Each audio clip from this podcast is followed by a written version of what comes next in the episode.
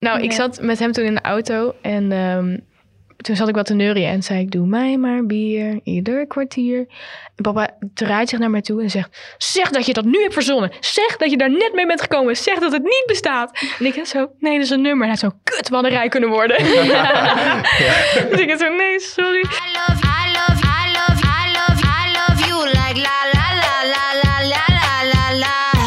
Hallo en leuk dat je luistert naar een nieuwe aflevering van Het Leermoment. Ik ben Marit en ik zit hier aan tafel met mijn favoriete tafelgasten, namelijk Lieke, Jonathan en Marciano. Hoi jongens! Hoi.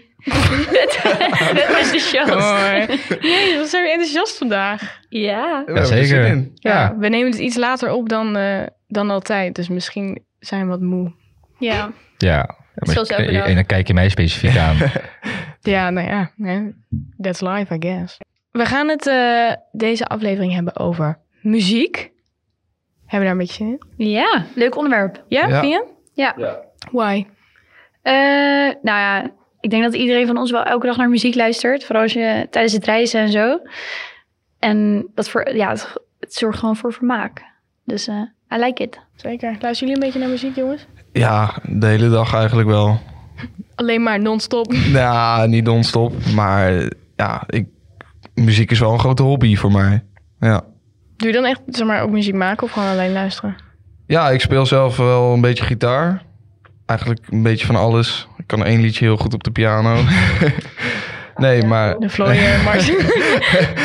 nee, ik vind het wel heel interessant. Eh, ook de producerwereld en zo, ik vind het wel leuk. Oké, nice. Ja. Mars? Ja, ik luister best wel veel muziek. Ik heb het echt nodig. Als ik echt geen muziek kan luisteren, word ik echt gek. Ik weet niet of jullie het ook herkennen in de trein. Ik moet of oortjes in hebben, of gewoon iemand waarmee ik gewoon kan praten. Maar alleen richting huis, zonder oortjes, Alleen met mijn gedachten. is gewoon hel. Nee, dat is niet te doen. Het besefmoment ook dat je dan in de bus zit en je oortjes bent vergeten. Oh. Mijn koptelefoon was laatst leeg in de trein. Toen kon ik echt stok op punt om te janken. Ik vond het echt niet meer leuk. Ja, dat is echt kut. En is je telefoon bijna leeg, dan kan je echt niks. Dan kan je ook geen spelletje doen of wat dan ook. Nou, dus dan je een beetje uit het raam te staren, heel sad. daar. Ja. Hoe deed ze het vroeger dan? ja, mijn oma zegt altijd, eh, wij praten vroeger gewoon in de trein. Wij, wij gaan gewoon met mensen praten. Ja. En, ehm, ik, ik heb het laatst weer meegemaakt, Toen was ik met iemand aan het praten in de trein. Maar dat gebeurt niet, eh, niet vaak. Nee, zeker niet. Het sociale niveau is sowieso echt vet erg naar beneden gaan, volgens mij. Ja, dat wel. Eh, Ik ga alleen met mensen praten als er dus iets heel intens gebeurt in de trein of zo. Dat ik dan, dat iemand aankijk en dat hij dan mij aankijkt en dan zo... Oh nee, is het echt Ja. gebeurd? En dan... eh, Dat, is nee. her- dat is herkenbaar, ja. Ja, toch? Bonding over trauma. Ehm, ik heb eh, niet zoals normaal hier in de podcast met iemand gebeld. Een bekende podcaster. Maar ik heb gisteren iemand gebeld. Namelijk niemand minder dan Leo Blokhuis. Niet. Ja, zeker wel. Heel Oh tof. my god. Nou ja, ik denk dat de meeste mensen hem kennen van eh, de Top 2000 quiz. En eh, hij is natuurlijk radiomaker op ehm, Radio 2. Maar ehm, hij heeft ook een eigen podcast, namelijk Blokhuis de podcast. En aan het einde van het jaar natuurlijk Top 2000 Agogo. Dus eh, ik heb hem gebeld en ik heb even een gesprekje met hem gehad. En daar gaan we nu naar luisteren. Leo. Hoi Leo, met Marit. Hi, Hi, hi, welkom in onze podcast. dankjewel. Hoe is het met je? Eh nou, het, het grappige is, eh, het, het, redelijk, maar ik was ineens weer positief met, met het fucking virus. Oh, dat meen je niet. ja, en ik was, dat is al de derde keer in mijn leven. Dus, eh, Oh, echt waar? Maar ik was er gek genoeg ook best een beetje ziek van, maar het gaat redelijk. Nou, eh, super leuk dat je bij ons in de podcast eh, wil zijn. Eh, je bent natuurlijk muziekjournalist en presentator, schrijver en podcastmaker. En je, hebt ook, je wordt de popprofessor van Nederland genoemd. Ehm, en in deze aflevering hebben we het natuurlijk over muziek. Dus we vonden jou wel de perfecte gast om uit te nodigen. Ehm, wat vind je eigenlijk van die bijnaam? Ja, daar ben ik niet zo dol op. Maar eh, je moet je, op een gegeven moment wordt het ook zo potsierlijk om je daar de hele tijd tegen te verzetten. Maar Ja. het, het, het, het eh, veronderstelt een iets academischer ehm, eh, aanpak dan dat ik in werkelijkheid heb. Dus ik ben gewoon een liefhebber en ben daar toevallig mee op tv gekomen. En ben dan ineens de liefhebber der liefhebbers geworden. Maar er zijn echt genoeg mensen die minstens zoveel als ik weten. Ik vind kennis ook niet mijn grootste kwaliteit. Ik hou heel erg van muziek en Mhm. eh, ben daar enthousiast over. Dat is het meer. Ja, Maar goed, eh, ja, het gaat zo. maar waarom, waarom, is de, waarom is de muziek dan zo belangrijk voor jou? ja, eh, ik hou gewoon heel erg van muziek. Ja, moet je daarvan zeggen? Muziek is ehm, eh, iets waar, waar je je in kunt verliezen, waar je je emotie in kwijt, in kwijt kunt, wat je emotie helpt sturen, eh, ehm, wat een ideale afleiding is. Muziek is goed voor je, is aangetoond ook echt goed voor je. Dus ja, ik kan er allerlei argumenten voor eh, verzinnen. Maar misschien is het echte verhaal wel dat ik eigenlijk zonder muziek ben opgevoed of zonder aansprekende muziek. Eh, mijn vader was dominee en ik hoorde eigenlijk alleen orgelmuziek, koormuziek en eh, psalmversies in de kerk. En toen ik eh, op een gegeven moment gegrepen werd door de popmuziek, toen was ik een jaar of dertien. Toen kwam dat zo hard binnen dat ik dat eigenlijk alleen kan vergelijken met een soort verliefdheid. Dat ik echt daar heel gulzig in werd en daar alles van wilde weten en krantjes las en aan de radio gekluisterd zat. Er was nog geen Spotify, er waren nog geen YouTube-filmpjes. Je kon alleen via de radio nieuwe muziek ontdekken. En ik was gewoon verslaafd. En ik denk dat dat eigenlijk vooral is hoe het, hoe het komt. Dat ik ineens zo dedicated, zo toegewijd was aan, aan muziek. Dat dat, eh, ja, dat is nooit heel erg weggegaan. Ja. Ja, ik ben opgegroeid nou, met, met twee muzikanten als ouders. Dus ik heb er een klein beetje van meegekregen. maar eh, ja, ik heb mijn eerste cd'tje gekocht en niet mijn eerste plaat. Ja, daar begin ik nu mee met een platencollectie. Dus eh, dat komt langzaam, Ja, ja. langzaam op. Ja. Maar ehm. Jij bent natuurlijk heel veel op de radio te horen. Maar waarom ben je begonnen met podcasten? Omdat je, vind ik, in een, in een eh, podcast beter een verhaal kunt vertellen dan. eh, kijk, bij radio, radio staat aan. Eh, zeker, ik, ik zit op Radio 2. En Radio 2 is een oneerbiedig gezegd een behangzender. ik had gisteravond uitzending. En dan, dan vertel ik toch duidelijk dat een. een eh, een, een, ik, ik, ik draaide een nieuw nummer waar een sample in zat van de Tom Tom Club. En ik zeg, ja, dat is ook door eh, die en die gedaan. En eh, dan krijg, krijg ik echt na, na twee minuten, hé, hey, dat doet me denken aan dat liedje. Is dat hetzelfde sample? Ja, dat heb ik net gezegd. Maar zo luisteren mensen niet naar de radio. Die staat gewoon aan. En een podcast is over het algemeen een iets, ehm, een iets geconcentreerder medium waar je gewoon beter kunt vertellen. Eh, dus dat vind ik er wel, eh, eh, dat vind ik heel erg leuk aan, aan podcast. En ik vind, ik hou ook heel erg van de techniek van gewoon lekker knutselen met muziekfragmentjes en dingetjes gewoon iets in elkaar zetten. Vind ik ook gewoon heel leuk werk. Ja, Dat, het, is, het is een, bij radio draai je gewoon, tenminste zoals ik radio maak, ik draai gewoon hele platen en ik kan er iets tussen vertellen en ik nodig een live gast uit. Eh, dat, dat is het een beetje. En eh, in mijn podcast zijn het meer fragmenten en, en kan je wat associatieven van fragment naar fragment en dat soort dingen. ja. Vind je het dan ook fijner dat een podcast maken niet live is? Zit er dan minder druk achter? Of? Ehm, dat- nou, zoals ik een podcast maak, zou ik het niet live kunnen doen. Eh, laten we dat voorop stellen. Want daar is het gewoon technisch wat te Ja, nou ja, misschien zou het net wel kunnen.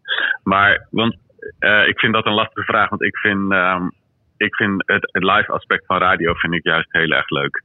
Gewoon wat je nu doet en wat je nu verklooit, dat is gewoon verklooid, jammer. En wat goed is, dat is goed.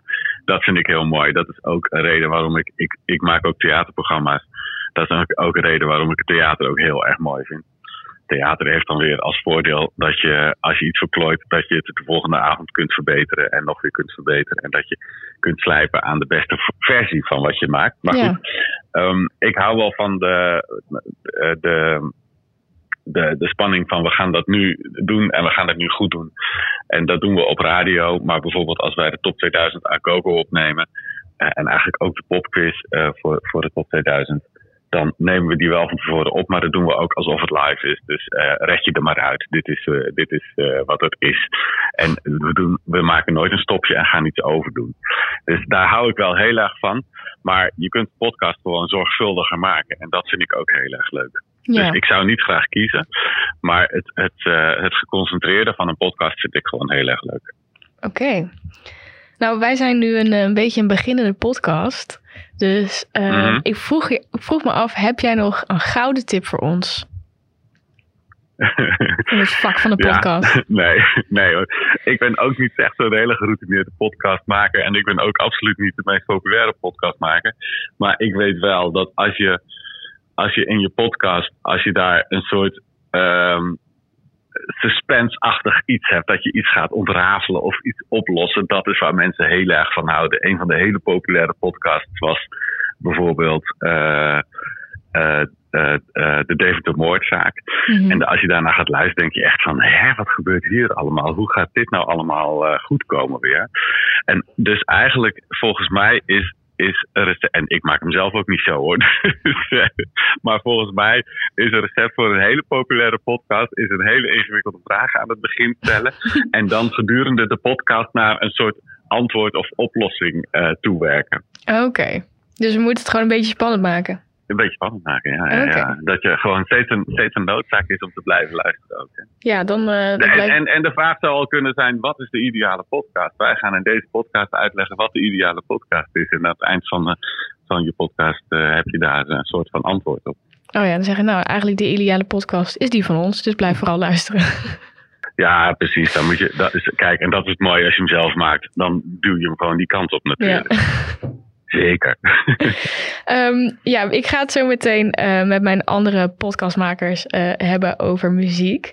Ehm, wie is volgens jou dan de beste artiest van het afgelopen jaar of het beste nummer? Wat een kampioensvraag is dat. Ja, Het beste nummer van, bedoel je van 2021? ja we zitten, we natuurlijk jaar, net eh, op, het, op, het, op, de, op de grens van 2022. Dus ik, ja, ik neem het een beetje ruim het afgelopen jaar. Wat ik het beste nummer van het afgelopen jaar vind, als ik van nu een jaar terugdenk, dan is dat Matt Berninger. En Matt Berninger is de zanger van The National. Mhm. En die, had een, eh, die heeft een solo-plaat gemaakt. En het mooiste nummer, vind ik, van die solo-plaat heet One More Second. is een lang nummer met een eh, heel fijn eh, Hammond-orgel solootje aan het eind.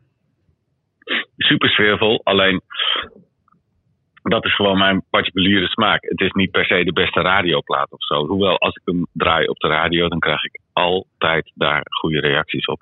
Oké, Maar ik ben sowieso wel een, een eh, groot liefhebber van The National. Maar die moet je maar eens zoeken. De zanger van The National, Matt Berninger. En dan One More Second. Oké, nou dan gaan we die en zo beloven meteen... dat, je eh, niet de single, beloven dat je niet de singleversie pakt, maar de albumversie met het mooie Hammond stukje aan het eind. Oké, oké. Nou, dan gaan we die zo meteen afspelen in de podcast. Heerlijk. Ehm, wat was het, eh, de, de podcast heet natuurlijk het leermoment. Dus ik vroeg me af, wat is het grootste leermoment in jouw carrière? Zo. Je bent wel goed in kampioensvragen. Ehm, Dank je. ik sta op, een, eh, op het podium in ehm, Kampen. Een theatervoorstelling. En we, tijdens die voorstelling doen we ook eh, gesprekjes met het publiek. En in die vo- specifieke voorstelling was de vraag die we, eh, we is Ricky, mijn vrouw en ik, stellen aan het publiek. Soms heb je zo'n liedje waarvan je denkt dat is echt voor mij geschreven. Of dat liedje zegt iets tegen mij. Dat is echt mijn liedje. Nou, welk liedje was dat en waarom? dus iemand steekt haar hand op en zegt... Celine Dion, My Heart Will Go On. Nou vind ik dat echt een draak. Ik vind dat echt zo'n verschrikkelijk nummer. Snap ik. En ik dacht echt, hoezo is iemand die dit het mooiste nummer vindt bij mij in het theater? Hoe kan dat? Dus ik maak daar een flauwe grap over. Gewoon, ik weet niet meer wat, maar ik relativeerde het nummer, zal ik maar even vriendelijk zeggen. Ja. En ik had ook even wat tijd nodig, want ik zoek dat nummer dan en dan zet ik een stukje op. En dan vraag ik, waarom is dit je favoriete nummer? Hm. Die vrouw zegt vervolgens, daar heb ik vorige week mijn zus op begraven. Oeh. En ja, precies dat. Ja. Ik schaamde me echt zo kapot. Ik wou echt gewoon door de grond zakken en zo. En dat is eh, een harde, maar een enorm goede les geweest voor mij. Dat, kijk, wat ik daar zelf eigenlijk van geleerd heb, is: het is heel moeilijk om muziek ehm soort van objectief te beoordelen. Het, is, het gaat altijd over het moment waarop een eh, specifieke muziek jouw leven raakt en op welke manier. Ik bedoel, ik heb eh, een soort van ontroerd naar een ontzettend vals gezongen liedje door, eh, twintig kinderen staan kijken. Maar ja, mijn zoontje zat daarbij. Ja, Weet je wel, dus als je daar, als je daar een objectieve regel eh, op legt, dan blijft er helemaal geen Spaander heel van dat. Maar het gaat erom dat ik op een schooltje sta en dat daar een kind van mij staat te zingen. Wat het een hele andere perceptie maakt. Dus je weet eigenlijk niet wat iemand hoort. Want dat is het mooie van muziek. Dat gaat door de emotie naar binnen en niet door een soort eh, meetlatje van kwaliteit naar binnen. En, ehm, en dat is voor mij wel een hele belangrijke les geweest. Ja, dat je, ik ben eh, sindsdien eh, veel voorzichtiger met. Kijk, ik vind niet dat ik alles goed moet vinden. Dat vind ik prima. Maar ik zal niet snel iemand anders afzeiken om wat hij of zij mooi vindt. nee, om, eh, om ongelukken te voorkomen. Nou ja, nou, niet alleen om ongelukken te voorkomen, maar ook omdat ik het snapte ineens. Ja, Hoe het zit.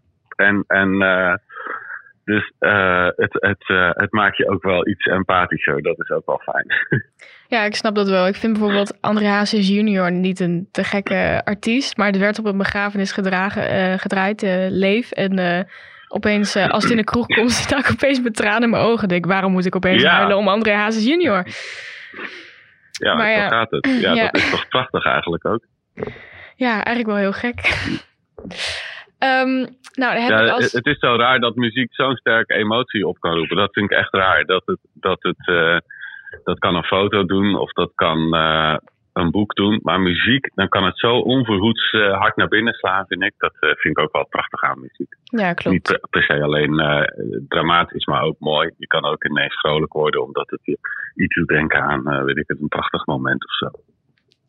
Ja, je hebt ook allemaal afspeellijsten voor verschillende eh, moods. Weet je, of je blij bent, boos bent, verdrietig. Dus eh, ik denk eh, Ja. dat het daar ook wel speciaal op gebaseerd is. Ehm, ik heb als laatste vraag. Zou je het leuk vinden om onze podcast aan te kondigen? Ja, is goed. Ja? Hallo, ik ben Leo Blokhuis en ik vraag jullie bijzondere aandacht voor de podcast Het Leermoment, gemaakt door de jonge mensen van de Clipjesmakers. Nou ja, dat voorspelt alleen maar goed, alleen maar pracht. Blijf luisteren. Nou, fantastisch. Doe je het daarvoor? Ja, dat je dit zo uit de mouw schudt, vind ik echt, eh, echt eh, briljant. nou, Nou. eh, Leo, dat was hem alweer. Heel erg bedankt. En ehm, ik kreeg hier net een briefje toegeschreven, toegeschoven van mijn baas met doe je de groeten van Jelle. Oh ja, ja, ja, ja. Doe Jelle de hartelijke groeten terug. Ja, Oké, die, nou, daar heb je alleen maar goede herinneringen aan. En dat is al lang geleden, maar het is een lieverd. Nou, ik zal het dat is doorgeven. Daar kijk jij misschien anders naar, maar... Oh nee hoor, ik vind Jelle ook een hele, hele lieve baas. En dat, eh, ik Nou, hoop dat hij dit eh, maar. terugluistert Nee, in de Bel maar podcast. een keer rustig terug. nou, maak er wat moois van en succes ermee. Komt helemaal goed. Dankjewel hè. Oké. Doei doei. Baby, don't lie to me. You know that I believe you. Always in love with someone. If it ain't me, come on. Just give me a little more time. Give me a little bit of warning. Baby, I'm gonna be fine when I figure out where I'm going.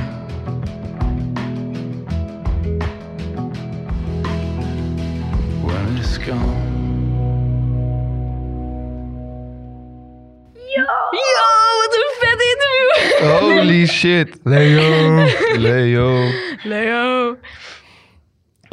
Ja, ehm, Leo had het al een beetje over dat bepaalde muziek je kan raken. Eh, welke nummers raken jullie nou echt eh, keer op keer weer? Dat vind ik een hele lastige vraag. Want? Ja, ik, muziek ja, raakt mij niet echt of zo. Ja, ik heb niet dat ik er heel emotioneel van word of zo. Ik heb altijd, als ik dan in een emotie zit, gewoon een sad emotie toch, dan ga je sad muziek luisteren. Moet je eigenlijk geen- niet doen, maar Heb je geen nummers waar je denkt, nou, dit is echt gewoon voor mij geschreven? nee. Nee, misschien Nee? moet ik het nog ontdekken, maar Oh, nou, ik stuur wel even een playlistje door. ja, dan kan ik de hele avond janken. ja, ook wel moed. En Lieke? Ja, ik heb wel één nummer. Ik weet niet, dat was eigenlijk, ik was toen op een festival, Mysteryland. En dat was de laatste show. Het werd dus zeg maar afgesloten. En toen was dat nummer eh, Don't You Worry Child, weet je wel, van Swedish House Mafia. Ik weet niet Ja. of jullie die kennen. Ja, ik weet niet, op een of andere manier raakte dat zo, mij zo erg. Want ik was toen met mijn beste vriendin en het werd toen helemaal het vuurwerk afgesloten. Toen moest ik echt wel janken. Hè?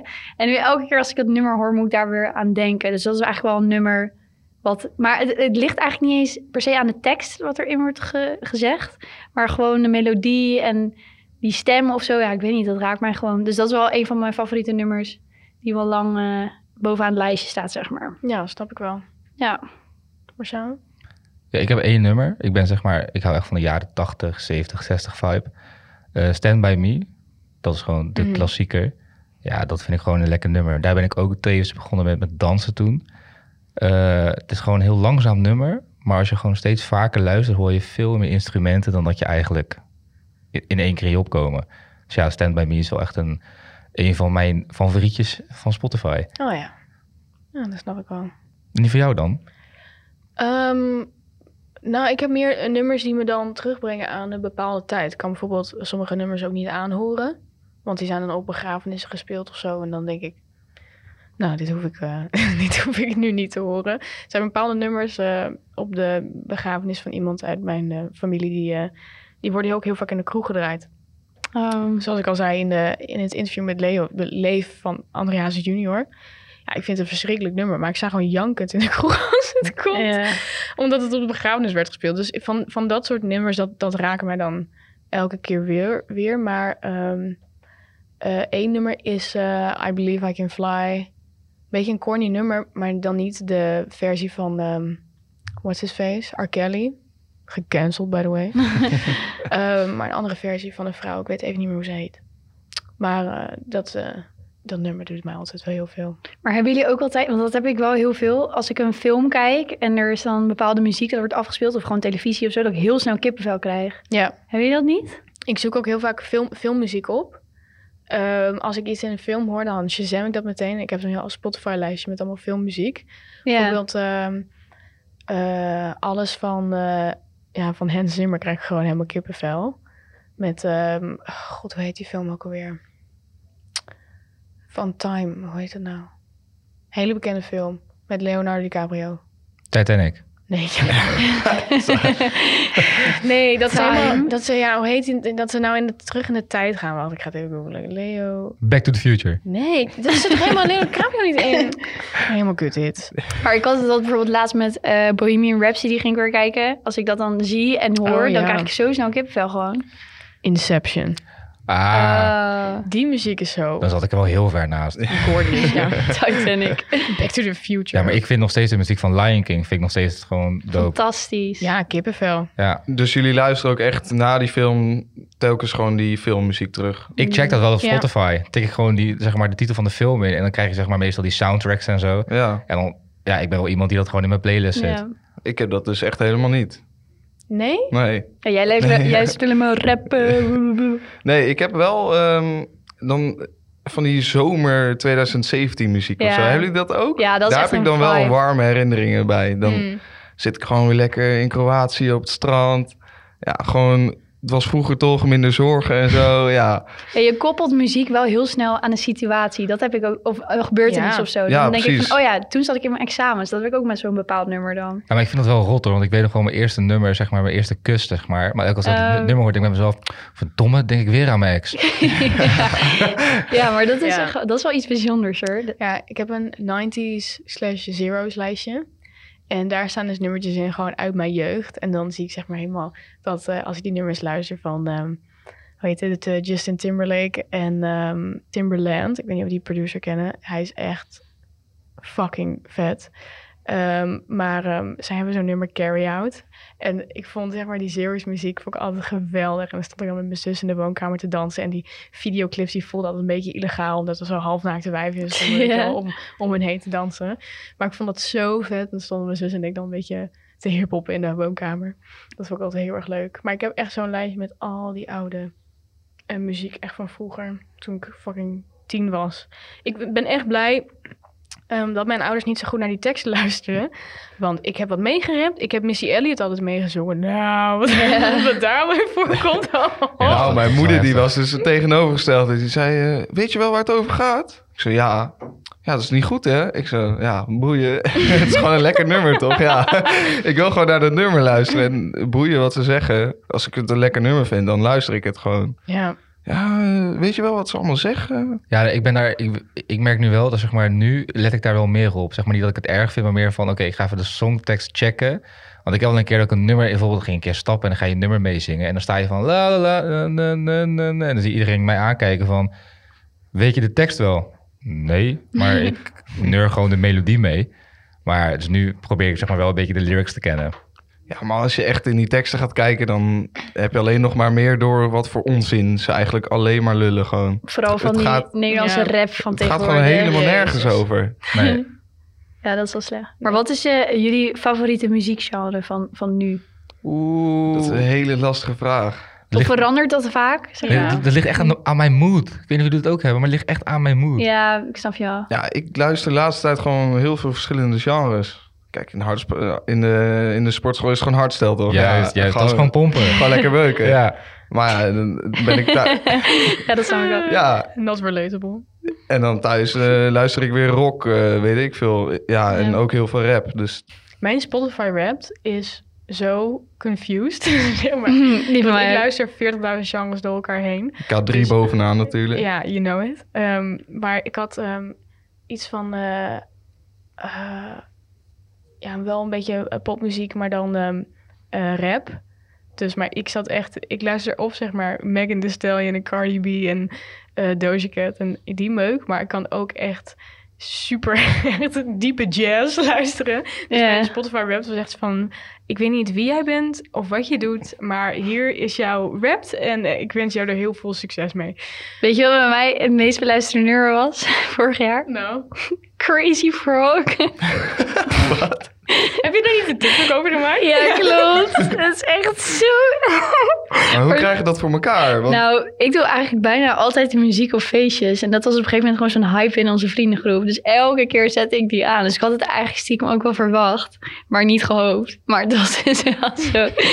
Oh, dat was Ja, echt zo kut. Bij, bij mijn vrienden zeg maar allemaal van die hoednummers. En bij mij stond dus bovenaan, dus net niet gelogen, de dromendans. Stond die dus bovenaan. Maar ik durfde hem gewoon niet te plaatsen, want iedereen had R. Kelly. Ja, precies. Chris Brown. Sorry, R. Kelly wil je ook niet in je rijtje hebben staan. Ja, oké. Nou, toen- En Chris Brown eigenlijk ook niet. Ik heb gezegd Chris Brown, toen vond ik hem heel tof. Wat hij nu voor nummers maakt, is niet echt meer mijn smaak. Maar ik vond Yeah, vond ik heel tof. Ja. Ehm, maar gewoon een beetje die, die R&B songs. En bij mij stond er dus Dromendans bovenaan. Weet je, own dat. Ja, maar toen heb ik het ook gewoon gedaan. Ik heb gewoon gepost. Toen kreeg ik reacties van... Oh shit, jij luistert dat ook? Ik zeg, ja man, ik had best een nieuwe vriend gevonden. Kijk, dat bond gewoon. Ik, hoor- ik zie ook wel gewoon meiden van mijn leeftijd. Die hebben gewoon keihard K3 bovenaan staan. No shame in that. ja, maar dat is gewoon puur met zuipen en zo luister je dat soort muziek. Maar Oh, oh. zelf zou je dat nooit Oh, luisteren. ik wil oh. even wat zeggen. Het album Parels is een van de beste albums ooit uitgebracht. Daarom dat jij dat altijd zegt. Maar je- maar- Hey, parel. Maar, is dat, maar dat is van K3. Ja. Ja. Wist je dat het echt weken op nummer 1 heeft gestaan? Zeg maar Nederland en België. Maar is dat van-. Echt zeg maar iets van 40 weken of zo. Maar oké, maar wat is dan jouw favoriete K3-nummer? Of is dat gewoon een tough question? Oh nee, nee. Dat is echt eh Sophie's Choice. Ik kan me niet vragen. Er zijn zoveel goede K3-nummers. Nou, ik vind Drie Biggetjes vind ik gewoon nog steeds... Ja, die hard. Die musical is hard. Sorry. Daar was ik ook vet. geweest. Ik had die op DVD. Ik heb die grijs gedraaid. Maar, maar, de, maar de teksten van K3, als je daar heel goed naar luistert... zijn sommige teksten ook echt niet voor kinderen. Nee, maar het was eerst een jongere band. Dus ze waren eerst, was het bedoeld voor, ja, voor jongvolwassenen was het een band. Dus daarom zitten er een beetje explicit eh, eh, woorden in. Eh, dus, maar toen ging zeg maar die Franse liedjes en zo van, nou, dat, daar zitten echt dingen in van denk oké K3, damn. Maar toen ja, sloeg het dus heel erg aan bij kinderen. Dus toen zijn ze een kinderband geworden. Kennen jullie Chips nog? Ja, One, oh, oh. Ja, dat was echt ik sta fantastisch. nog altijd zo in de kroeg met 101. Ja, oh. heb ik wat gemist? Chips. Ja, maar dus, eh, Chips. jij bent niet van die generatie natuurlijk. Onder welke steen eh, heb jij gelezen? Ze had laatst een comeback, was bijna aan het janken. Ja, Zo Ja, goed. maar dat, ze hadden toch ook een comeback gemaakt? Want Ja. ik zag dat ze ergens op, Op de het- line-up zaten. op stonden. het festivalseizoen. En toen kwam corona. toen waren ze Oh. overal gecanceld. maar heel veel mensen doen dat nu. Hè. Ik weet niet of we dat ook kennen van Nickelodeon nog. Dat gaat echt heel way back. Big Time Rush. Ja, Ja, Hun kwamen Ze ook opeens terug. op in Spotify. Big Time Rush. Ik dacht bij mezelf, hoor dit? ja. Ik ging gelijk luisteren. ik was zo fan van hen. Oh my god. ja, dat is echt geweldig. Ja. Jonathan zit er echt bij van. Ja, ik vind het moeilijk om hier mee te praten. Maar Big Time Rush kan ik me wel in vinden. Dat was, dat was echt het beste programma. Gewoon Ja, dat was altijd zo voor de buis zitten. Dat is ja, echt maar, maar, geweldig. ik, maar zeg maar, dat is weer een goed voorbeeld van de muziek wat daar gedraaid, wat hun maakte. Dat had ik ook echt in mijn playlist staan. Ik kon elk nummer meezingen van hun. Ja, dat was echt de shit. Maar muziek way back was sowieso vet leuk, man. Ja. Boyfriend. Eh, jongens, naast Leo hebben we nog een hele speciale gast. Want we hebben natuurlijk een expert uitgenodigd op het gebied van muziek. Ehm, namelijk Jelle Dauma. Hij is afgestudeerd drummer van het conservatorium in Hilversum. En heeft in verschillende musicalproducties, big bands, jazz trio's gespeeld. En daarnaast veel artiesten begeleid met de band Hollywood Boulevard. Maar zijn grootste prestatie, is natuurlijk het op de wereld zetten van twee parels van dochters. Namelijk mijn zus en ik. Wat surprise, surprise. Jelle is mijn vader. dus eh, die gaan we even bellen. Hola. Hoi papa. Hoi. Hi, hoe is ie? Ja, goed. Ja? Wat ben je aan het Ja. doen? Uitstekend. Ik eh, ben even niks aan het doen, want ik heb een vrije dag. Wat goed. Ja, wat goed. Ben, Hey, ben, ehm, ben je nu alleen of niet? nee, ik zit hier met de hele podcast crew. Jongens, zeg eens even hoi. Hi. Hoi. Hallo.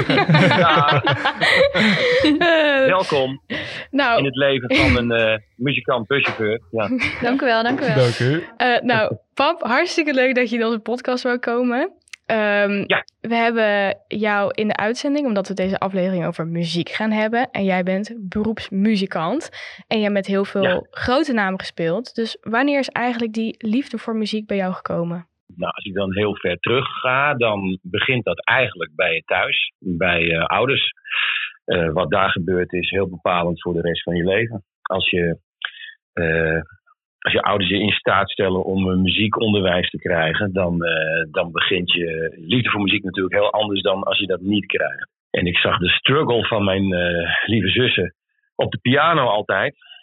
En daar had ik geen zin in, dus ik wilde altijd iets anders. Ehm, dus ik, ben toen, eh, ik heb toen voor dwarsfluit gekozen. En dat was de, de, de prille start van mijn eh, carrière in de muziek. Ehm, altijd al een ontzettende hang naar drums gehad. Als ik een drummer zag, dan ja, was ik gebiologeerd door die, door die persoon. Eh, ik was, zat er altijd naar te kijken. Hoe dat komt, weet ik niet. Want dat, dat heb ik het altijd met collega's over. Eh, waarom speel jij hobo en jij harp en jij piano en jij basgitaar? Ja, dat is iets wat je op een bepaalde manier eh, aantrekt. En bij mij was dat drums. Wat ik eigenlijk op een latere leeftijd ben, ben gaan spelen. Dus ehm, ja, liefde voor muziek wordt eigenlijk met eh, de bekende paplepel eh, ingegeven. Maar wie is dan voor jou, welke muzikant is dan een grote inspiratie voor jou geweest? Ja, dat is heel lastig. Ehm, want wat inspireert je op jonge leeftijd? Nou ja, dat waren natuurlijk ook fluitisten, veel. Ehm, maar qua drums, toen het echt serieus begon te worden. Ja, dat was in Nederland was dat toch wel Kees Kranenburg. Drummer van het Metropoolorkest en de Skymasters toen. Ehm, en ik ben altijd ontzettende. eh, Steve Gadd is voor mij een grote inspirator. Eh, Peter Erskine, namen die jullie misschien helemaal niks zeggen. Maar, en in Nederland, op ook latere leeftijd, ja, mensen inspireren mij nog steeds. Eh, de jonge garde ook. Ehm, daarom blijf je in dit vak nooit uitgeïnspireerd en gestudeerd. dat, is, ja, dat is het eigenlijk. Maar je hebt er uiteindelijk voor gekozen om dus echt drums te gaan studeren op het conservatorium. Waarom heb je ervoor gekozen om echt van je hobby je beroep te maken? Eh, ik, ik weet het eigenlijk niet. Eh, ik kon niks anders, hè, denk ik.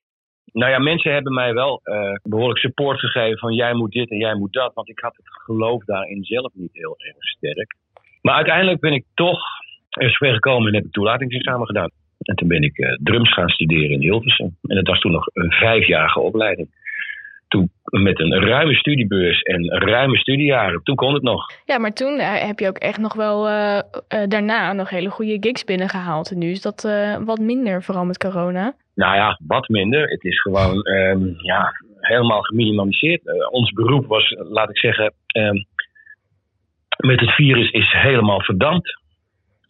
Ehm, eh, heel veel collega's van mij zijn totaal andere dingen gaan doen. Ook heel veel mensen uit de, uit de techniek. Eh, ja, die zitten overal en nergens. Dus er is nou wat dat betreft ook weer een tekort aan. Maar je ziet ook dat producenten dan in de toekomst denken. Ik weet van twee grote producenten, we gaan geen namen noemen, maar die gaan volgend jaar niks doen in musicalland bijvoorbeeld. Want die gaan eh, de kat even uit de boom eh, zitten te kijken. Anders, ze gaan niet op basis van kiet spelen een productie doen. In grote zalen waar 1500 man in komen kunnen. En daar zitten dan 300, 400 man. Ja, dat dat is, dat is no deal. Nee. Nee, nou ja, ik zag eh, Nee. in de pandemie toen je dan, eh, wat was het eh, toen, 60 mensen of zo in de zaal mocht hebben, zoiets. Toen Ja. deden mensen nog wel, hoe heet het, Murder Ballad. Ik geloof zelfs musical. 30. Ja, 30, ja. 30 Die gingen zelfs nog voor zoveel mensen spelen. Dat vond ik ook nog wel wat. Dat is mooi idealisme. Maar na een paar keer komen ze er ook achter dat ze dan de volgende keer steeds meer geld gaan meebrengen. En dat was nog niet echt de intentie van het gebeuren. Dus ehm, Nee. natuurlijk wil je heel graag spelen en mooie dingen maken. Maar eh, van de wind kunnen we nog steeds niet leven. Dus ja, Maar naast de musicalsproductie, musicalproducties eh, geef jij zelf ook nog drumles aan volwassenen, aan kinderen. En eh, nou, Erik Scherder heeft een boek geschreven, dat heet Singing in the Brain. Dat bewijst dat muziek Ja. heel goed voor je is en dat het zelfs ehm, dat het je slimmer maakt. En als drumdocent, ik dacht, hoe kijk jij daar tegenaan? Zie je dat echt voor je bij je leerlingen? Nou, het is natuurlijk niet eh, zo dat. ehm, stel, laten we even een voorbeeld nemen. Iemand van een, een jongen of een meisje van acht jaar komt bij je. En die gaat drumles nemen. En een jaar later zie je heel duidelijk: Goh, die is een partij slimmer geworden. Ehm, zo werkt het niet. Ik denk wel dat er allerlei gebieden in de hersens worden aangeraakt. die, eh, als ze dat niet zouden doen, eh, er niks zou gebeuren.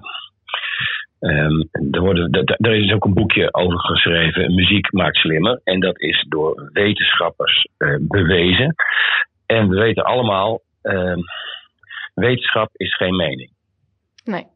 Ja, het, het schijnt echt zo. Kijk, als ik naar drummers kijk bijvoorbeeld. Drummers hebben de meeste uitwisseling tussen de grote en de kleine hersenen. Die zijn continu met elkaar aan het eh, eh, communiceren. Ja, wat ik daaraan heb, ik weet het niet. Ehm, moet ik mezelf nu slim gaan noemen? Dat lijkt me een beetje arrogant. Eh, ehm, maar wij hebben natuurlijk als muzikanten, als we spelen, zeggen we niks. We spelen, we communiceren non-verbaal. En we weten allemaal vaak dat het op een moment te gek was of niet. Maar die, eh, ja, die synergie die er is tussen ons, dat is, dat is heel moeilijk uit te leggen aan mensen die niet spelen en niet samenspelen. Eh, maar het is, ja, eh, wij, wij, wij kunnen bijna in tranen uitbarsten als het helemaal geweldig is. Dat kan je overvallen. Ehm, ja, dat is een, een soort van emotie die eh, ik nog niet gezien heb bij een registeraccountant. Eh, of eh, met alle respect voor dat soort beroepen. Maar ehm, ja, het is, het, is een, ehm, het is een prachtig vak. Ja, Ja. Ehm, jammer dat het zo, eh excusele mo, naar de kloten wordt ge, ja, naar de kloot is gegaan de afgelopen twee jaar. nou nogal. en ik ja. moet nog zien of, en ik moet nog zien of het allemaal nog weer een beetje uit die hele lange winterslaap komt. Nou, we hopen van wel toch? Het komt nu allemaal Ja, weer we een beetje op. Dus als de tickets nou weer een beetje beter eh, worden verkocht. Luisteraars, Nou ja, ga vooral kaartjes kopen voor theatervoorstellingen en, eh, en de hele hoop. Help de cultuursector Ja, weer een ik zeg beetje. altijd. Ja, en dan zeg je het al, daar begin je al. Weet je, de mensen moeten de culturele sector weer eh, leven inblazen. Ik vind daar ook een hele grote rol weggelegd voor Den Haag, maar die hebben het natuurlijk ontzettend laten afweten. Ja. Dan kan ik een ontzettende rant beginnen over allerlei VVD'ers die nog nooit in een theater zijn geweest. Gaan we niet doen. Eh, maar Die discussie hebben wij al eh 20.000 keer Ja. gevoerd. Nee, dat gaan we ook niet doen. Dan gaat deze podcast eh, tot morgen duren. maar ehm, nee, daar ligt nog wel een, eh, een stukje ja, braakliggend terrein, zoals we het maar even mooi zeggen. Ja, Ja, 100 procent. Ik ben het helemaal met je Ja. eens. Maar ehm, je zit al heel erg lang in het vak, in het, in het eh, muzikantenvak. Ja. Dus wij vroegen ons af, ja, de muziekindustrie is een beetje een gekke wereld. Dus wat is nou Mhm. het gekste wat jij ooit hebt meegemaakt? ja met bandjes onderling natuurlijk. Mensen die van de wereld afglijden door gebruik van en zo. Dat is allemaal heel grappig, maar wat het nou heel gek is. Ik denk dat als je dat vergelijkt met de jaren 60, 70 dat wij best wel hele brave muzikanten zijn. Omdat als je heel veel gebruikt, dan word je er gewoon uitgeflikkerd. Omdat de spoeling niet meer zo dun is als vroeger. Er zijn gewoon heel veel goede muzici in Nederland. En als jij misdraagt of je kan niet vanwege gebruik, dan staat er een eh, volgende goede op. Maar het allergekste, wat ik, ja, wat ik eigenlijk vind, het allergekste is die, de verafgoding van mensen. Dan heb ik het even over Nederland. De verafgoding van Ne- Nederlandse artiesten, het grootste gedeelte, Nederlandstalig, dat gewoon een liedje zingt. Vaak nog niet eens goed ook. ja. Maar dat is, dat is een mening. En dat dan maar gewoon eh, in, eh, weet ik veel, eh, in de grootste huizen in het midden des lands woont en, en miljonair is. En wel een dubbele voordeur heeft laten maken, omdat anders het ego er niet in past. Ehm, het is echt verschrikkelijk. Ja, ik vind dat verschrikkelijk. Je zingt gewoon een fucking liedje, man. Je maakt het niet eens zelf. Ehm, maar dat soort heldenverering, dat snap ik gewoon niet. Nee, dat snap ik gewoon niet.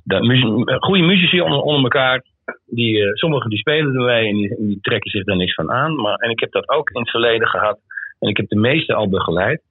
Ehm, maar daar zat vaak een soort van raar, eh, raar egootje bij.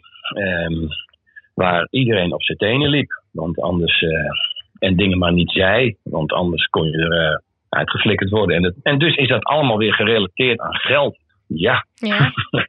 Maar is dat, meer, eh, is dat meer bij de bekende, hoe heet het, de bekende zangers dan meer bij muzikanten? Nou, als je, laat ik zo zeggen, als ik het, eh, het ego had van, eh, nou ja, ik noem toch maar een naam, een Gordon, dan, dan, had ik, morgen, dan had ik morgen geen werk meer. Nee. En ook de, de makkelijkheid waar dat soort mensen gewoon met hun vak omgaat. Die zijn niet geïnteresseerd in zingen, of, maar die zijn geïnteresseerd in, eh, in geld verdienen. Dat is, dat is het enige wat ze doen. En ze vragen daar ook zulke belachelijke bedragen voor. Daar heeft de prestatie niks meer met de betaling te maken. Maar goed, dat is, dat is gewoon een gekke wereld. Gewoon eh 10.000 tot 15.000 euro voor een half uurtje met een tape. Ja, mensen betalen het ervoor. Als ze daar nou eens mee ophouden, dan Ja. zou het ook beter zijn. Maar dit, de, ja, een soort van verafgoding van Nederlandse jongens die gewoon een, en dames die, die een liedje zingen en dat een hit wordt, wat ze niet, hebben zelf, niet zelf hebben geschreven. Ehm, eh, rode loper eh, gaat uit en eh, als een koning wordt ze behandeld. Ja, ik ben natuurlijk een Noorderling, dus ik ben zo nuchter als ik weet niet wat. En ik heb daar, nou ja, zoals je hoort, een beetje moeite mee. ja. Gewoon normaal doen, man. Gewoon En dat is ook lichtelijke frustratie. dat- ja, nee, maar dat is ook weer zo'n. doe me normaal, doe je al gek genoeg. Vind ik ook een vreselijke opmerking. Ja. Want als je het normaal doet, dan doe je al gek. Nou, nou, nou, nou, nou.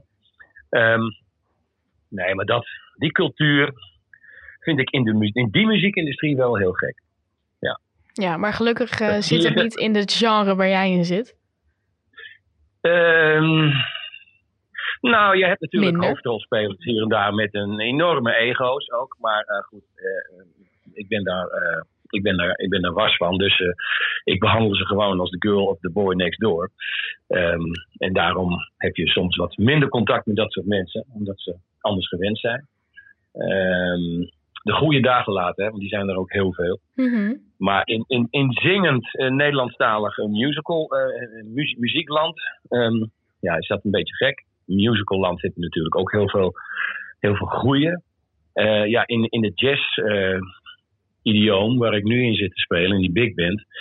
Ja, die jongens die zeggen op dit moment allemaal, dat wordt zelfs zonder dat ik erover begon. Ja, ik vind het, en het zijn echt goede muzici. Goh, ik vind het eh, heel tof deze band, want het is heel relaxed en er zijn geen ego's.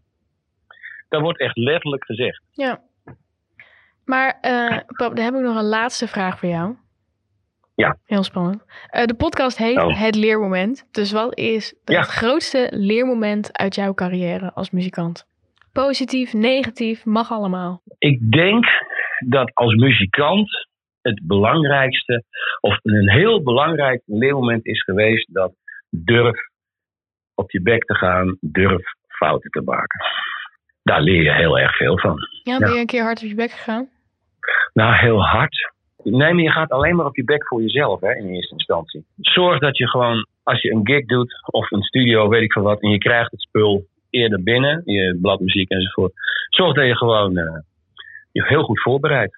Eh, eh, no fear, hè, moet je ook leren. als ik, ik ga er altijd vol in. En als ik dan vol op die bek ga, ja, dan neem ik dat ook maar. Dan is dat zo. Dan heb je het in ieder geval goed geprobeerd. Ja. Dus niet als een bange muis gaan spelen. Want ja, ik ben drummer. Als ik als een bange muis ga spelen, dan eh het begint ergens. En het begint vaak bij mij. No energy, no energy, dan is de rest ook weg. Daar ga je, als, als drummer. ja, en dan zakt de hele band mee. Ja. Hey pap, ik wil je ontzettend bedanken dat je bij ons in de podcast zou komen. Wij gaan nog lekker doorpraten over muziek. Leuk. Succes daar met z'n allen. Ik hoop dat je er wat aan gehad hebt. En eh, het was, eh was, eh, was eh, nice talking to you all. Ik spreek jou eh, ja, snel weer, want je bent mijn vader. Maar eh, Ja, dat zal ongetwijfeld, ja. wij Goed. bellen. Heel erg bedankt voor, de, voor het, het gesprekje. No problem. Groetjes daar. Doei doei. Doei doei. Zo. Wat kan die praten, hè, die vent? Oh. Maar ik vond zijn leermomenten, die opsomming, vond ik dan wel heel nice. Mhm. ja. No fear, weet je, als je op je bek gaat, weet je, neem het maar gewoon. Nou ja, je bent natuurlijk ehm, als, als muzikant, als drummer. eh, als drummer leid je ook een beetje de band, want je geeft gewoon het tempo aan. Ehm eh, naast de dirigent dan. Maar drummer is heel, best wel essential. Dus als jij de mist in gaat, dan loopt het hele ding in de soep. Dus eh, papa zegt altijd, ik heb, ik heb ook geen tijd om onzeker te zijn. Want als ik onzeker ben, dan, dan gaat het mis. Dus eh, ja, ik vind dat wel een hele goeie. ja. Ik heb ook al een paar keer echt wel goed gelachen hoor, tijdens het gesprek. ik vind het zo grappig dat hij dan... Nou, wil hij eerst geen namen noemen, noemt hij eentje. En, eh, maar ja, ik vind, ik vind het wel grappig. Want ik heb alle verhalen altijd thuis al gehoord. Dus ik heb echt die over BN'ers, je wil het niet weten. maar eh, ik vind het al wel schattig dat hij het dan niet durft te vertellen hier. ja, hartstikke logisch ook. Van ja, muzikanten. Ik noem de naam niet, maar... Ja. Gordon. Gordon, shout-out Gordon. Ik maak mijn vader, als hij niet uit bed komt, dan maak ik mijn vader altijd wakker met Gordon. Pak een boxje en dan sta ik heel hard Gordon of eh, Welk nummer? World of Cruise. ehm, jongen, welke niet? Het is wat een repertoire heeft die man. Ehm, wat is zijn hitje ook alweer? Never, nooit meer. Maar ja, weet je, ik sta, ik sta met een boxje met eh, Tino Martin, Wolter Kroes, Frans Duits. Hij Maar vindt dat, het fantastisch. dat- maar hij vertelde van eh, sommige artiesten die zelf niet eens nummers maakt, dat hij dat echt vreselijk vindt. ja. Maar ik heb ook wel zoiets, ja, als iedereen toch luistert, dan heb je het toch wel goed gedaan op een of andere manier, toch? Nou, ik denk dat hij voornamelijk dan praat uit het, uit het ambachtvak, denk ik. Dus echt Ja. muziek maken met je handen. Ja, en tegenwoordig is het allemaal van, eh, weet je, onze Sjaak, hè, Scooby Pap, je gooit er een, eh, een beat en een head op. En Ja. in principe heb je al een bass, weet je. Maar Ja. volgens mij kan die guy zelf niet eens drum spelen. Nee. Nee. Weet je wat het. Ik denk dat het, het pijnpunt ligt, is dat eh, bijvoorbeeld een Gordon zijn teksten soms niet schrijft, eh, eigenlijk niet zo fantastisch kan zingen, mediocre nummers maakt en dan zo bakken met geld verdient. Terwijl mijn vader ook andere artiesten kent die echt mega getalenteerd zijn, hun eigen shit maken en er zo knijterhard voor werken en die gewoon met een uitkering thuis zitten. Dus dat is, het is gewoon niet eerlijk eigenlijk. Ja. Kijk, natuurlijk wens ik iedereen eh, al het succes toe. Ehm, alleen ja, het is gewoon soms echt mega oneerlijk. Ja, dat hoorde je wel in zijn in zijn stem, dat hij er wel echt mee zat. Ja, Maar ja, dat, dat snap ik ook. Want als je dan zoveel doet eigenlijk... en iemand die er in zijn optiek eigenlijk niks mee doet... Maar ja, optiek, eh, ze doen er ook niks voor. Want Gordon schrijft inderdaad zijn nummers niet zelf... en dan toch in zo'n groot huis woont. ja, maar hij is toch ooit wel ergens begonnen, zelf ook, weet je wel? ja op ik bedoel, de vismarkt, ja. Ja, daarom. Dus ik vind ook, ja, aan de andere kant vind ik het ook een beetje lullig om zo te zeggen, want hij is ook ergens begonnen. Misschien, en misschien doet hij wel heel veel aan om bekend te worden. Ja, maar om een half uurtje op een podium te staan om 15.000 euro te verdienen, dat slaat natuurlijk echt helemaal nergens op. Je had toch ook zeg maar toen met Lil Kleine toen... toen hij op dat podium stond en toen werd er een biertje gegooid... Oh, Ja. En toen stak hij gewoon zijn middelvinger op van... gasten, ik heb nu zoveel geld verdiend, Ja. thanks, later. Maar. Hij dus werd maar- niet betaald uiteindelijk. Nee, echt niet? Oh. Nee. en terecht. Ja, ja, ja. Maar ja, Ja, ik snap de frustratie van je pa wel. Ik, eh, ik snap het wel. Ja. Ja. je steekt er wel veel moeite in. Bijvoorbeeld, maar als Ja. ik heb, die, An, die Antoon bijvoorbeeld, die van de Herman Brood Academie komt... Ja. die schrijft al zijn nummers zelf. En zingt ook En zo. zingt ook zelf. hij- ook zelf, Ja, volgens mij. dus dat, Ja. die, die van mij, die, die mag dan van mij gewoon die waardering ook krijgen. Ja. Hij had op een gegeven moment ook nog over ego, hè? Maar, Ja, Mhm. een extra deur, want dan, kan, dan past de ego er doorheen. Ja. maar vinden jullie ook niet dat je een bepaald soort ego moet hebben als je het groot wil maken, zeg maar? Ik denk niet een bepaald soort ego, maar meer een bepaald, bepaald zelfverzekerdheid. Dus niet dat je komt van... nou, ik heb een nummer geschreven, I guess. gewoon ik heb een nummer geschreven, hier, breng het uit. En eh, dit is, ja, het is gewoon steengoed, dus doe maar even aan het werk iedereen. Ja. Maar Ik- wat, wat, is ego dan bijvoorbeeld in jouw ogen? Nou, zo, ja, Leeuw Kleine, die, eh, die houden nog wel eens van, eh, van eh, een vechtpartijtje of eh, weet ik het veel. Die, eh, dat is een mannetje wel, zeg maar. Ja. Maar ik vind het, het, het vervelendste vind ik dus mensen met een groot ego die niks kunnen. Dus ja, het spijt me heel erg zeer voor de luisteraars die heel erg fan van Leeuw Kleine zijn. Ik vind dat hij geen talent heeft. Echt gewoon niks. Ehm, hij, als hij optreedt, dan heeft hij gewoon zijn eigen nummer aanstaan. Met gewoon ook de rap er nog op. Het is niet eens instrumental. En daar schreeuwt hij dan een beetje overheen. En dan verdeelt hij fucking veel geld mee. Ja, sorry, ik vind dat geen talent. En daar heb je een veel te groot ego voor. Hij heeft... Ja, oké. Ja, nee, maar, kijk, ik, ik- maar dat snap ik wel. Maar bijvoorbeeld, ik, eh, zeg maar bij Rob Kems, die had hem laatst in een interview gezegd. Hij zegt, Rob Kems kent natuurlijk allemaal snollebolletjes. Ja. Maar eh, die kerel, die zegt ook zelf van, ja, weet je, als ik op het podium sta en ik ga onderuit en ik schreeuw eigenlijk op een tape, vinden mensen dat helemaal geniaal. Maar iedereen weet ook dat ik aan het playbacken ben. Iedereen weet ook dat ik alleen maar, Maar sta dat te is een schreeuwen. act. Het is, dat is een Ja, act. En dat- hij, dat die man hij heeft nul ego. Nee, hij is heel bescheiden daarin. Ja. Maar ja, bijvoorbeeld een Leeuw Kleine. Maar wat vinden jullie dan bijvoorbeeld van Ronnie Flex? Bijvoorbeeld, want we praten dan wel heel gericht over de eh, rappers scene, denk ik. Ja. Ja, Maar ja, met live Ja. performen is het eigenlijk bij iedere rapper hetzelfde. Ja. Niemand kan live goed zingen.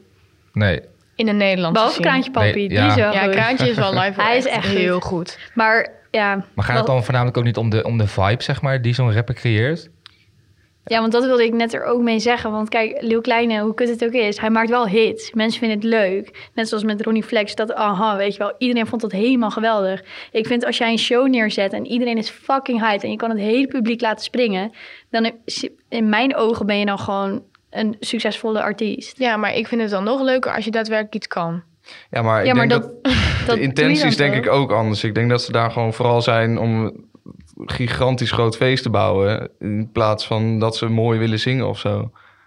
Ja, ik denk dat inderdaad elke artiest ook wel een andere, ander doel heeft. Ik bedoel, die fans maakt het echt niet uit of die autotune eh, live op zijn stem Nee, heeft of niet. Ze vinden het alleen maar geweldig dat hij een beetje loopt te schreeuwen. Nee, Oh, maar kijk, zo maar ik zou bijvoorbeeld voor Leeuw Kleine zou ik echt geen concertkaartje kopen. Maar voor, Nee. voor een Beyoncé, ja, ja, Ja, maar, dan ik weer wel. maar zij kan... Beyoncé, Leeuw Kleine. Zonder vergelijking. Nee, nee, maar Beyoncé kan, die zingt live gewoon echt heel goed. Ja. Ja, en die, zeg maar, zij is daadwerkelijk ook gewoon echt heel goed. Die schrijft haar eigen muziek, die produ- produceert haar eigen muziek. Die kan dansen, die kan zingen, die kan eh, eh, ook nog acteren. Hallo, triple threat. Maar, eh, en zij, zij werkt er ass af om op een goede show neer te zetten. En zij ma- maanden van tevoren is zij elke dag aan het trainen. En Lil Kleine springt op een podium en schreeuwt door een microfoon. Ja, sorry, dat vind ik geen talent. Oh ja, vergeet niet even champagne poppen hè, op het, eh, Ja. Oh ja, ja, ja, op prima. het podium. En een beetje vuile teksten. Ja, nou, ik heb er gewoon niks mee. Maar dat is misschien mijn mening. Maar ehm, Nee, maar ja, dat is ook wel leuk, denk ik nu in deze aflevering. Van muziek is zo breed. Want jouw vader bijvoorbeeld, die praat niet heel erg uit het ambacht. ja, En Leeuw Kleine bijvoorbeeld, ja, die heeft volgens mij niks met het ambacht te maken.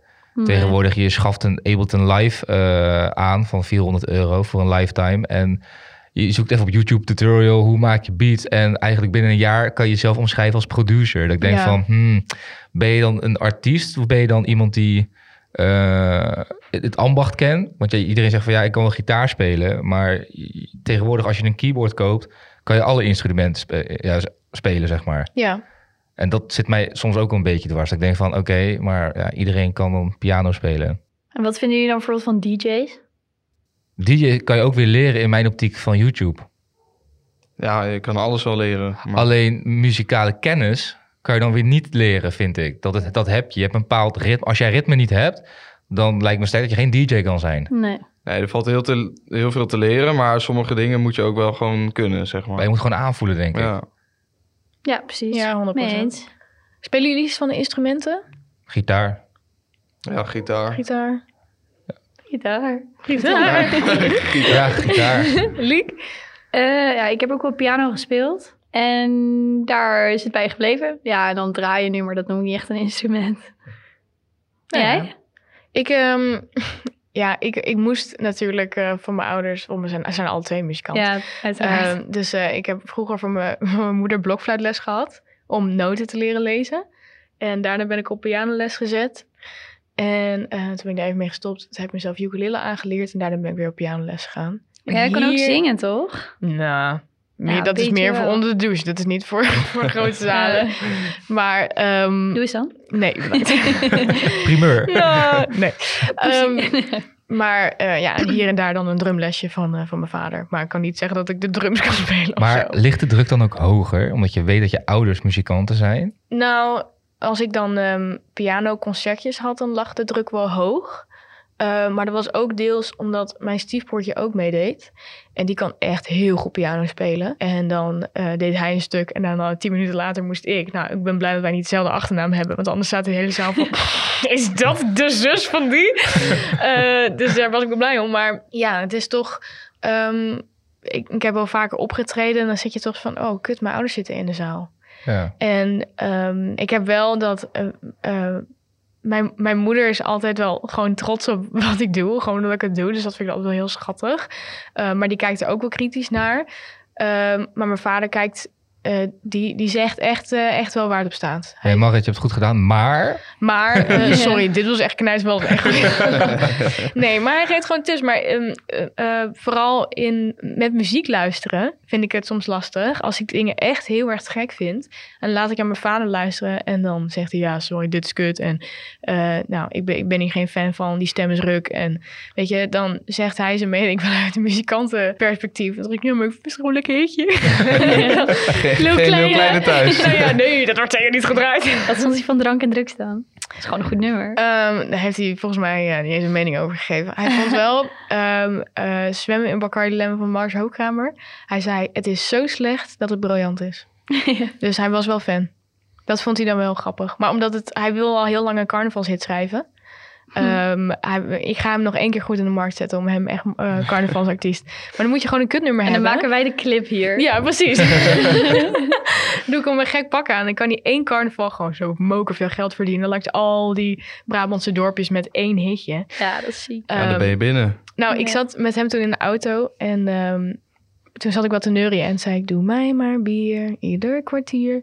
En papa draait zich naar mij toe en zegt, zeg dat je dat nu hebt verzonnen. Zeg dat je daar net mee bent gekomen. Zeg dat het niet bestaat. En ik zo, nee, dat is een nummer. En hij zo, kut, we hadden rij kunnen worden. Dus ik zo, nee, sorry. Maar soms heb je gewoon, dat, ik bedoel, zwemmen met Bacardi Lemon. Het is zo slecht, maar het is zo goed. Maar je Ja, moet maar er wel gewoon met heel veel van die nummers. Ja. Het is gewoon zo slecht dat het goed wordt, ja. Ja, nee, maar soms gaat het natuurlijk ook nergens over. hè. Zei je vader ook, want ik, kom, ik vier dan zelf ook carnaval. Ja, ik studeer in Den Bosch. Ja, Oeteldonk, hè, hè, carnaval moet je gewoon gevierd hebben, 11-11. En toen kwamen we aan en toen hoorde ik dus frikandel speciaal. en dat ik echt dacht van, huh, gaat het nummer over frikandel? En op een gegeven moment, dan had je, iedereen kent dat nummer wel, de kneu. Ja. Ja. Ja, dus ik kwam daar binnen en ze zeggen van de kneu. En dan zeggen ja, dan moet je gewoon met z'n allen meezingen. Ik kwam binnen, ik hoorde dus dat heel snel, de kneu, kneu achter elkaar. Nou, dan weet je al, als je een beetje logisch nadenkt welk woord er dan komt. Ga ik niet roepen nu. En op een gegeven moment, je hoorde dat. En ik dacht van, hè, maar deze mensen die treden dus één keer per jaar op. En die verdienen hier moken veel geld mee. Ja, Om maar twee woorden achter elkaar te zeggen. Ja, maar dat is net als met die Mariah Carey eh, van jou. eh. Alleen Want ja. Christmas. Of hoe je dat ook zegt. Ja, maar dat vind ik Die- gewoon- maar Die dat- loopt elk maar jaar met die heeft niks meer te doen, Maar man. dat vind ik een kutnummer. Bizar. Ja, nou, die eh, verdient elk jaar weer, uh, Ja, verdient elk vind- jaar weer een miljoen aan. Kijk, ik vind haar geen hele briljant goede artiest. Maar ze heeft wel heel veel albums gemaakt. Niet één, één hitje. Nee. We gaan een stelling doen. Muziek moet een verplicht vak worden op basis- en middelbare scholen. Wie is het hiermee eens? Wie is het hiermee oneens? Ik ben het eens. Ja, ik ook. Ja, ik ook. Ik ook. We zijn het gewoon ook. eens met elkaar. In één, één Nou, keer. Het gebeurt niet vaak. Nooit. Ik heb wel zo... Kijk, jullie kennen wel CKV, toch? Hebben jullie dat gehad? Kunstvakken. Ja, vreselijk. Ik zeg altijd kutvakken, maar het zijn kunstvakken. Ja, maar... Och, en dan zit je daar twee uur lang niks te doen. En dan denk ik echt, ja, nu had ik ook mijn wiskunde kunnen doen. Of mijn natuurkunde. Of scheikunde. En dan heb ik met muziek ook wel een beetje van... Je moet er wel geïnteresseerd in zijn. Of je bent gewoon echt je tijd aan het verneuken. Hebben we nog een, eh, een leermoment voor vandaag? Hebben we wat geleerd vandaag? Nou, ik vond de leermomenten van je vader vond ik heel interessant. Van, weet je, als je op je bek gaat, ga dan maar gewoon goed op je bek. En leer ervan. Ja, Dus dat vond ik zelf wel een hele goeie. Ja. zelfvertrouwen laten zien ook. risico's durven nemen. Ja, precies. Niet, gewoon niet te bang zijn. Ja. Nou jongens, we gaan afronden. Ehm, heel erg bedankt eh, van het luisteren naar deze podcast. Ik wil graag mijn tafelgasten bedanken. En eh, natuurlijk Leo Blokhuis en Jelle Dauma. En ehm, ik zie jullie heel graag terug bij de volgende aflevering. Doei doei! Doei. Doei.